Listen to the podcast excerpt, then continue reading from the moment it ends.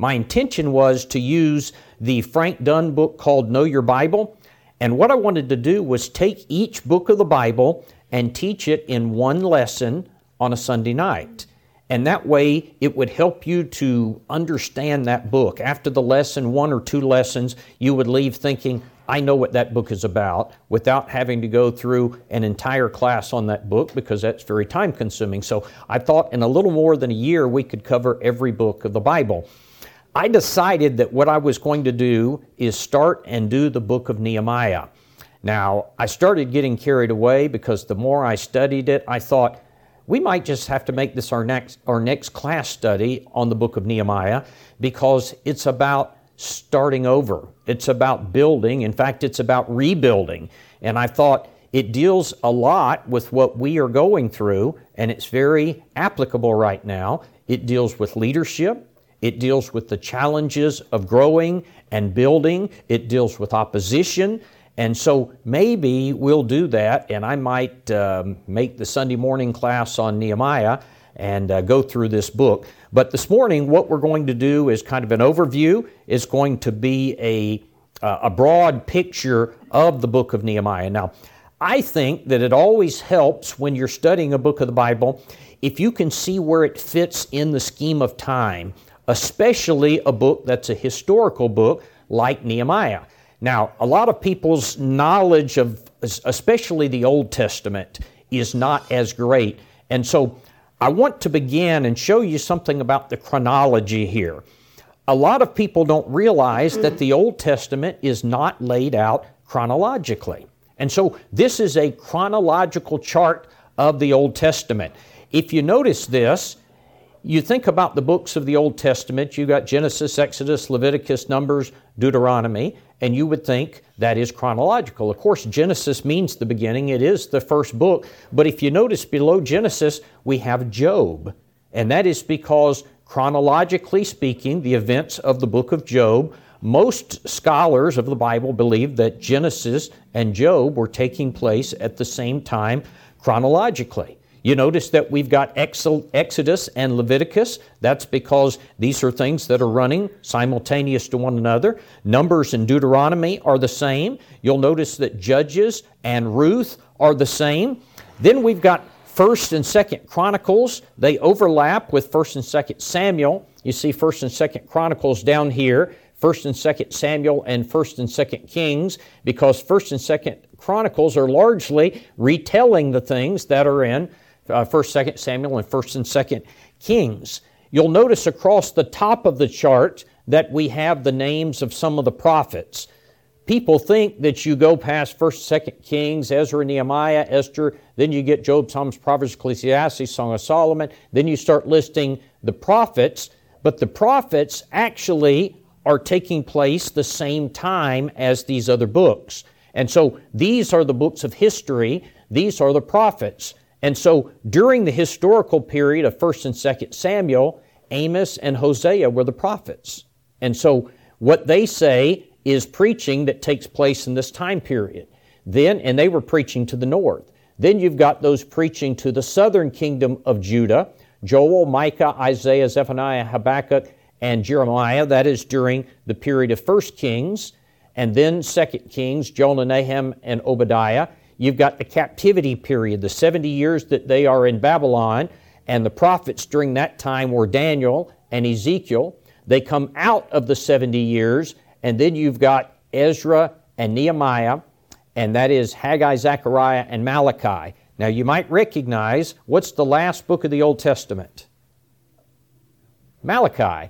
And historically speaking, Ezra and Nehemiah, although they are way early in the Old Testament, it takes you through the end of the Old Testament. Nehemiah actually ends the Old Testament, and the prophets during the time of Ezra and Nehemiah were Haggai, Zechariah, and Malachi. So these are the last prophets of the Old Testament.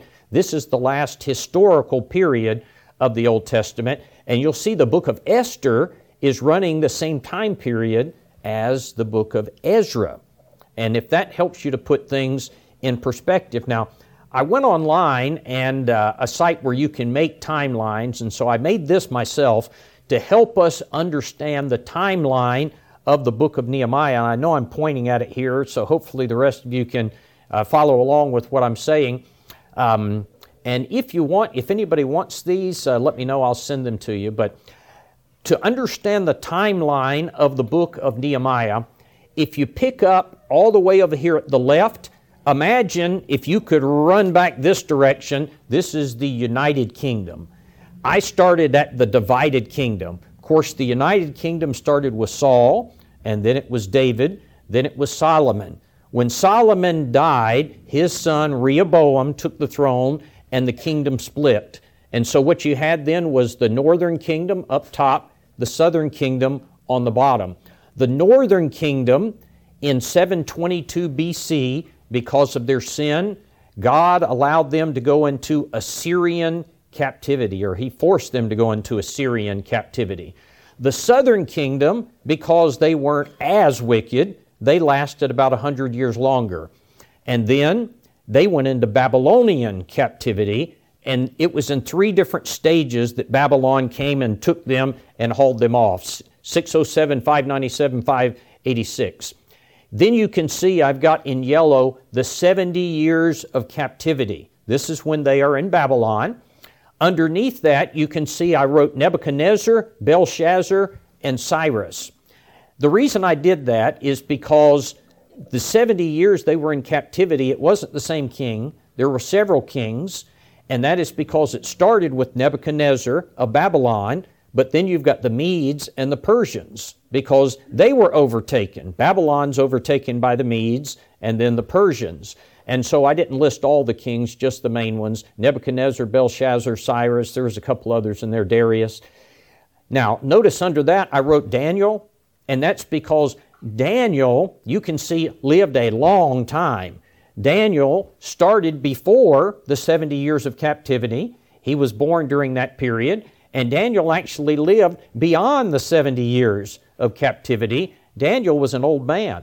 When you think about Daniel in the lion's den, Daniel was an old man when he was in the lion's den. He was probably ninety years old when he's in the lion's den. We don't always think about that. You notice this, when you get to the period of Cyrus, King Cyrus, it was prophesied in, in the year five thirty-eight B C, Cyrus decides he's going to release the Jews and let them go back home. Now, it was prophesied one hundred fifty years before that by Isaiah, in Isaiah chapter forty-four, that a king was going to be born. His name was Cyrus, and he was going to release the Jews. How about that? Not just that a king was going to, to release the Jews, but that his name was going to be Cyrus. So Cyrus comes along, and he releases the Jews, and he says, you can go back to your promised land.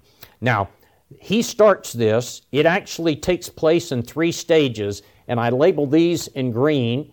I've got number one, the temple, number two, the law, and number three, the wall. That's because when Cyrus first released the Jews, he allowed one of the Jewish princes, whose name was Zerubbabel, to go back to Jerusalem. And he took a group of people with him in five thirty-seven, and they started rebuilding the temple. That's the first thing. And you can see I've got temple restored in five sixteen, so it took them about twenty years to build the temple. Then secondly, I've got the law in four fifty-eight B C. See, that's a long time. That's, you know, roughly one hundred years, uh, not quite, what, eighty years in between. So they build the temple. eighty years later, there's a second group that leaves Babylon to go back, and this is led by a man named Ezra. Ezra, when he gets back, he starts working on restoring the law of God. And then you can see from Ezra in four fifty-eight B C to four forty-five, so roughly another ten, twelve years, uh, a third man goes back to Jerusalem, and this is the man named Nehemiah. And Nehemiah is going to build the wall. And so, and you can see that uh, Esther, King, uh, Queen Esther, she falls in this period too. So when I made the chart, this is really compact, and it's it's not uh, a proportionate timeline. And so this is compact, and this is actually, should probably be like this, but I spread it out so that you can see what we're talking about here. But to understand Bible history, you've got the kingdom, it divides. The northern kingdom goes into Assyrian captivity, and that's about all we hear about them. The southern kingdom goes into Babylonian captivity. After they come out of captivity, then you've got the three returns, and that takes us to the end of the Old Testament. Now, Nehemiah building the wall carries us to the end. I put this uh, black line here to indicate the end. And then I've got the silent four hundred years. That's because after the Old Testament ends, for four hundred years, we don't have any prophets. We don't have any prophecy. The next thing that we hear about is Matthew chapter one, and the New Testament begins. Now, during the silent four hundred years, I'll do a lesson or two about that sometime, or maybe we'll get Josh to. You've got some interesting history there. Sometimes you hear about uh, the Maccabees, First and Second Maccabees. The Maccabees were a Jewish family. And it is during this period that there's some good, uh, there's some fighting, there's some history, some things that lead to the New Testament. It is apparently when the Pharisees and the Sadducees come into existence. So there's a lot of interesting history in the four hundred years, but there's no prophets of God. There's no miracles, there's no prophecy, just a silent four hundred years. But that gives you the timeline of Nehemiah.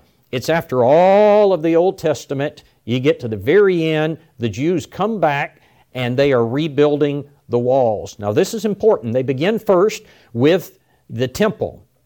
And then they have a long period, twenty years, and it staggers and it stalls, and they don't get a lot done, and the enemies back in their homeland are abusing them and giving them grief. Ezra goes back for the law, and uh, they're having a hard time getting this off the ground, and Uh, we, we can talk about this sometime, that Ezra goes back and some of the people had intermarried with the heathen, and he, he says, you're in unscriptural marriages, and he makes them separate and teaches us a good precedent for today. But we're going to begin with Nehemiah.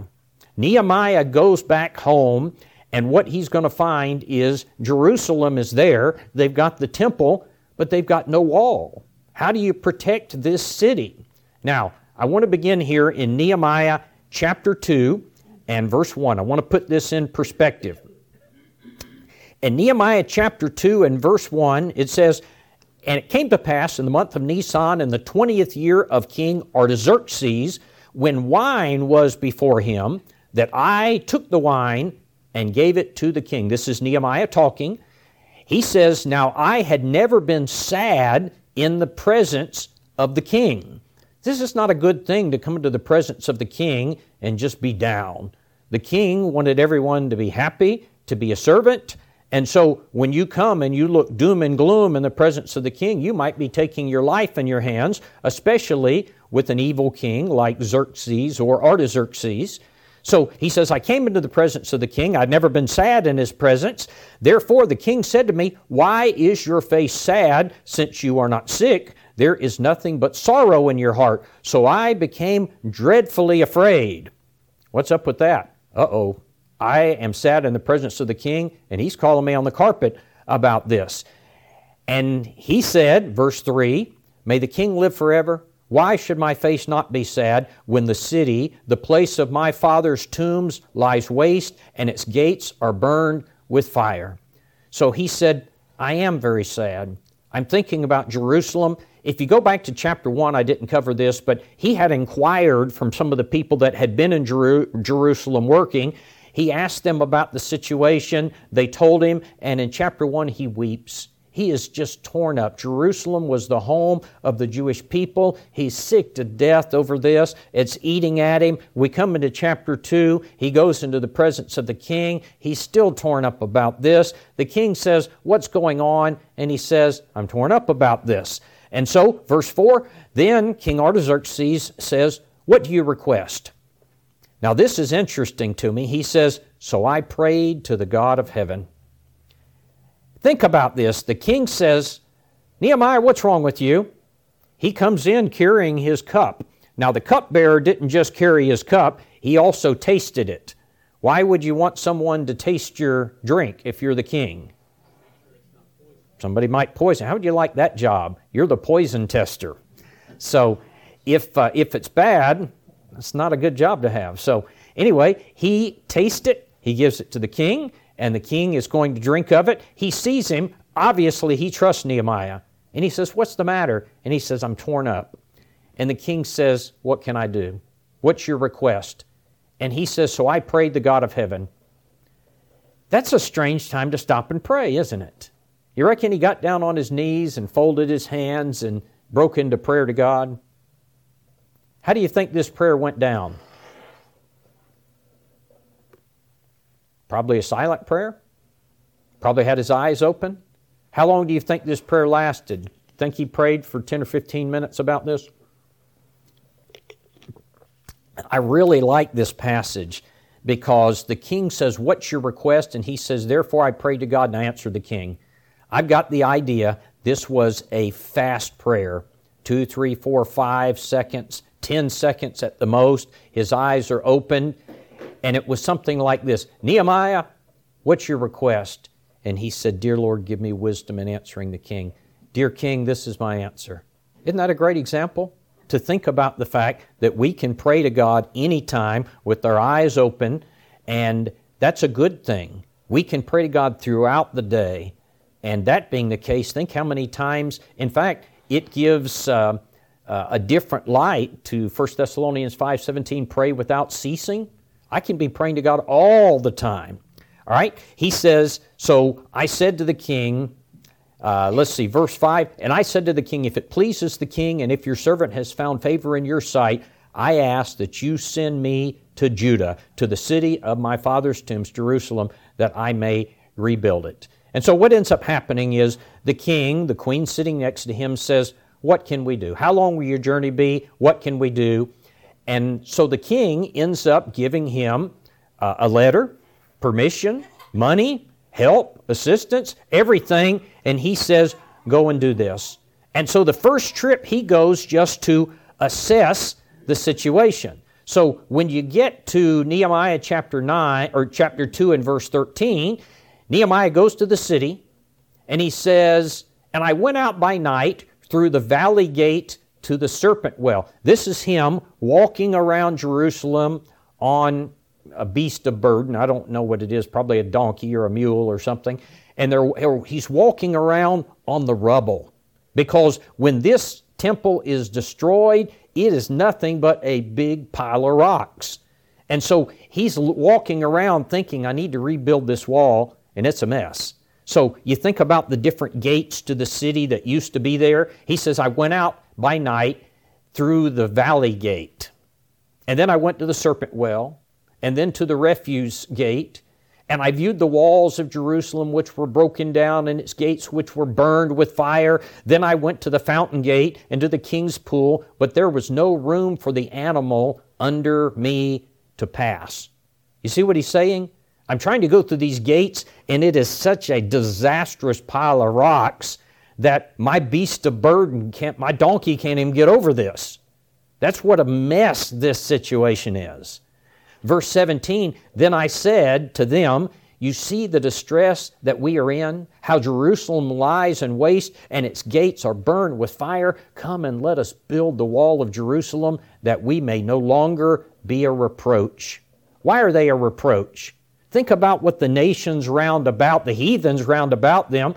Here they are. Their city is just surrounded in a big pile of burned rubble, and everyone makes fun of them for it. These are supposed to be the people of God, and yet they, they've just got this mess here. So he says to the people, I've done an assessment of the situation. Let's build this wall. Think about the rocks just destroyed. Jerusalem is a large city. How long is it going to take them to do this? What a massive job this is going to be to do this. Now look at chapter six and verse fifteen.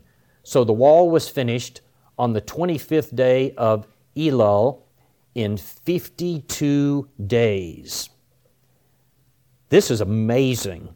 I don't think we appreciate just how amazing this is. Do I have to until eleven? Is that right? Okay. I know I'm not going to get through this today, but I want to talk about how this was done.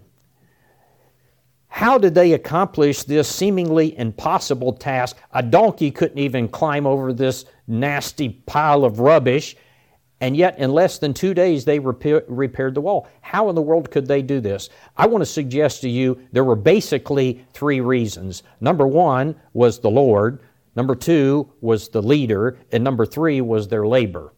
They could not have done this without the providence of God, the Lord. And number two is the leader. Nehemiah is an amazing leader. And then number three is their labor. We learn some things about the providence of God in this book. We learn some things about leadership in this book, a lot. And then we learn a lot of things about labor. The fourth thing that there's a great deal about is opposition. You see the opponents, the difficulties, the mockery in this book. And that's got to be a whole lesson in and of itself. That's why I was going to make this one lesson, and as I went on, I said, there's just too much here. So I'm going to start and talk about the labor, because I think that's going to affect all of us. I broke the labor into four parts, and you know, I like to either start with the same letter or make it rhyme, or some preachers like to do that. Um, you, you probably have noticed Josh do that. But four things that I've noticed that made their labor successful. Number one is participation. Number two, I called it perspiration. Number three is cooperation. Then number four is going to be dedication. So I went with the Asian approach. So let's look at this. Number one is participation. Nehemiah chapter four and verse six says, "So we built the wall, and the entire wall was joined together up to half its height." Now look, look what it says. "For the people had a mind to work." The people had a mind to work. I want you to notice it doesn't say they had a mind to plan. It doesn't say they had a mind to discuss it. They didn't have a mind to make promises. They didn't have a mind to criticize. They didn't have a mind to censor. They had a mind to work. Now notice chapter three and verse twelve, we're going to learn something about these workers. It says, "And next to him," this is picking up right in the middle of a thought, "and next to him was Shallum, the son of Hallohesh, leader of half the district of Jerusalem." Now listen to this part. This is them out working on the wall. It says, "He and his daughters made repairs." Now, what do I glean from that? I see that we've got an entire family united, working together. You've got this man, he's out working with his daughters. What can we pick up from that? We've got work to do. We've got building, we've got rebuilding to do. It's a family affair. We need to make sure we have our family engaged in this. And not only is it a family united in the work of the Lord, but we learn that there are women actively engaged in this work. And brethren, where would the church be today if it weren't for the work of godly women? I know I might not be a gospel preacher today had it not been for the influence of women in my life. I can remember as a kid, my mother always insisted that we were going to put church first. It came before all the secular activities. I think about Bible class teachers I had, like uh, y'all wouldn't know her, but Miz Helen Richardson. I was in the second grade, and she had us memorizing the books of the Old Testament, forward and backwards. We, we had to say them. I remember them today because I learned them in the second grade. We studied the, the journeys of Israel and the forty days in the wilderness in second grade. I even think about kindergarten. Miz Toothman used to, she taught us about Daniel in the lion's den. I remember those things. You don't realize, never underestimate the power of what's being taught to the little kids. And I think about my wife, how she's helped me through the years and prompted me and helped to tame my temper and uh, subdue me. The work of women, I learned something about that. Then you look down to verse twenty, and you've got this. "After him, Baruch, the son of Zabbai," the, King, the New King James says, "carefully repaired the other section, from the buttress of the door to the house of Eliashib the high priest." Now the New King James says he carefully repaired this section. The King James says he earnestly prepared this section. Now, I learned something else. The word that's translated from the Hebrew here as earnestly is from a word that means burning. It's where we get the word zeal. What it means is he was working on his section of the wall with zeal. Whatever section of work you've got, you've got zeal. You've got to have zeal if you're going to make this work. It reminds me of Romans chapter one and verse sixteen, where Paul said, "As much as in me is, I am ready to preach the gospel." That is, with every bit of my being, I'm going to do this work. But there's always exceptions. Because when you look at chapter three and verse five, you see one man's working with his family. His daughters are out working. One man is working with zeal. He's working earnestly. But chapter three and verse five says, "And next to them were the Tekoites. They repaired," but listen to this, "but their nobles did not put their shoulders into the work of the Lord." What does that mean when it says the nobles did not put their shoulders into the work? What, what would you interpret that to mean?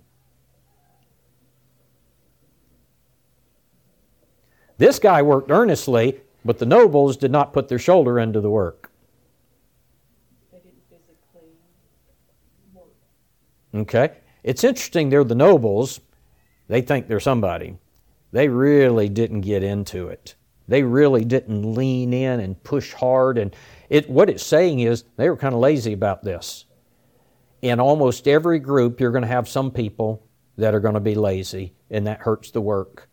Think about yourself. Make sure you're not that person.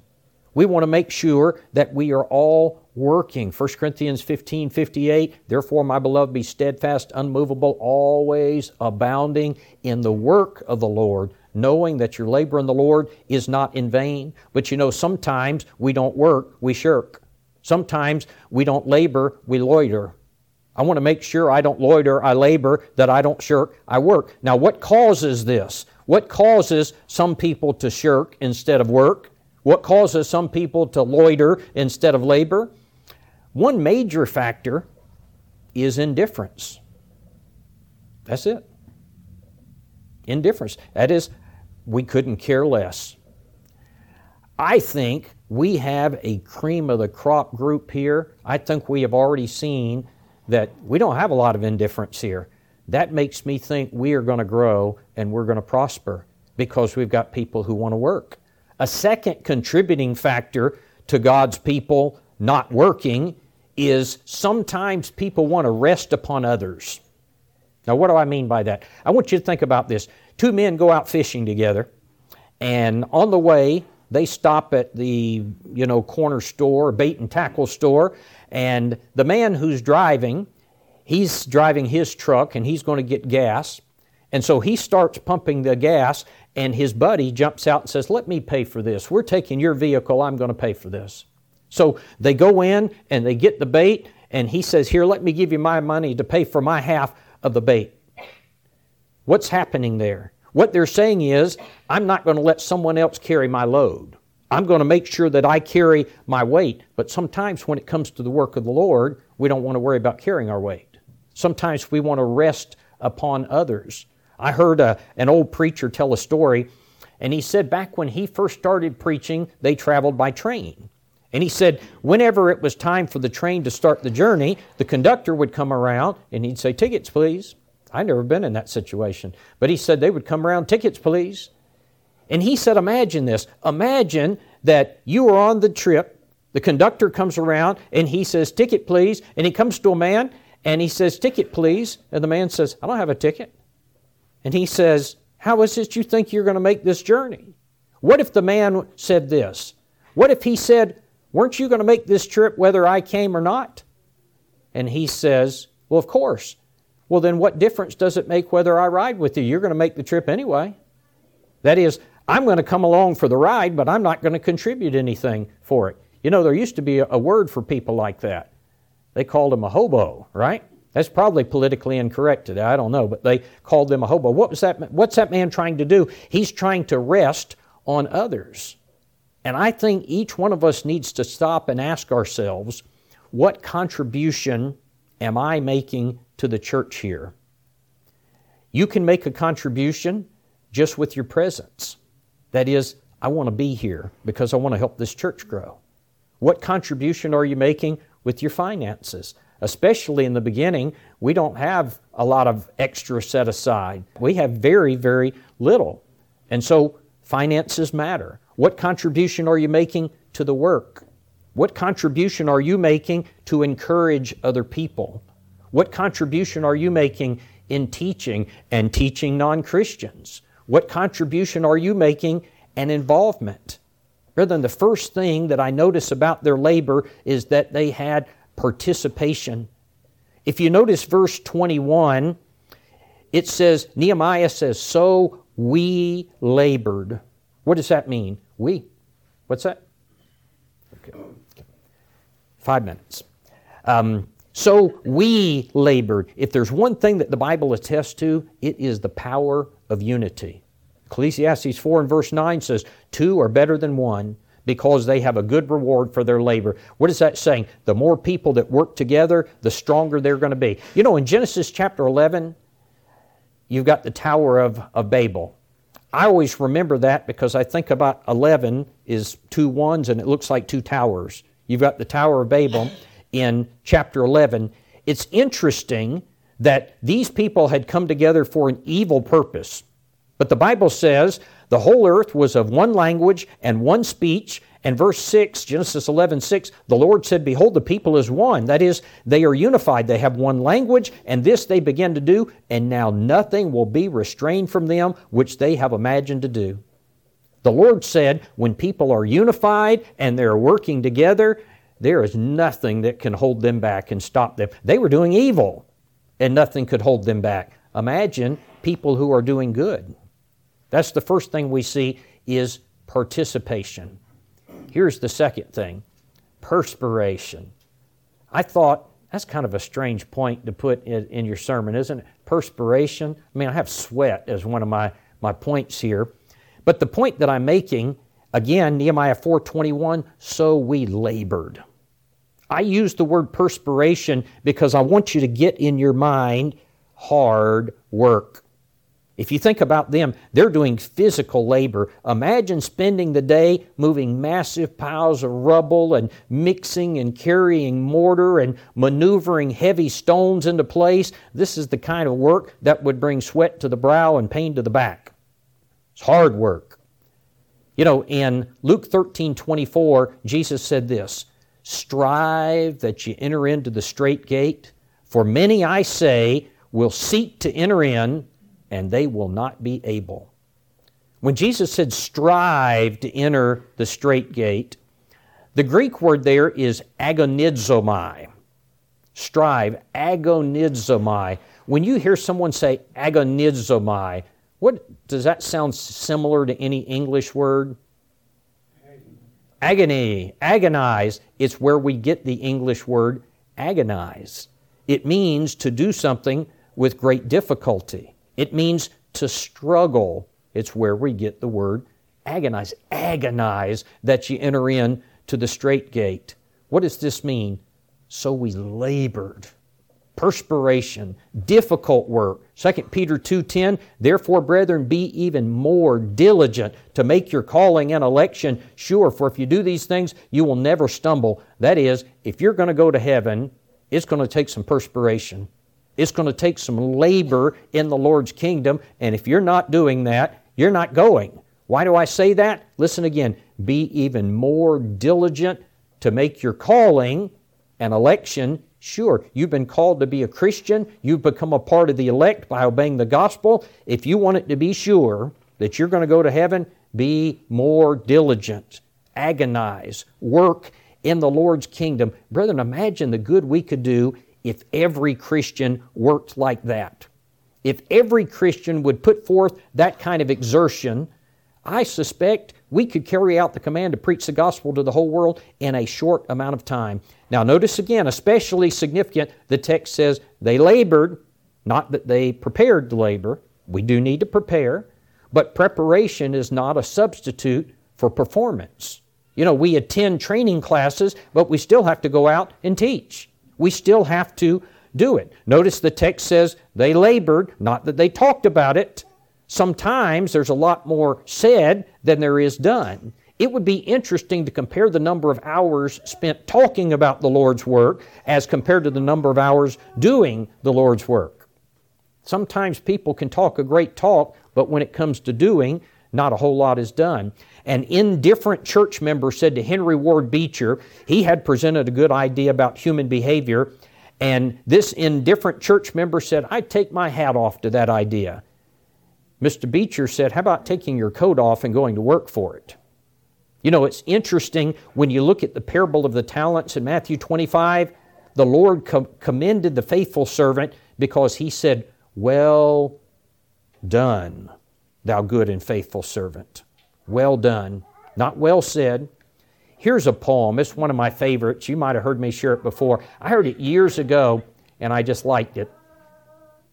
Two brothers once lived down this way.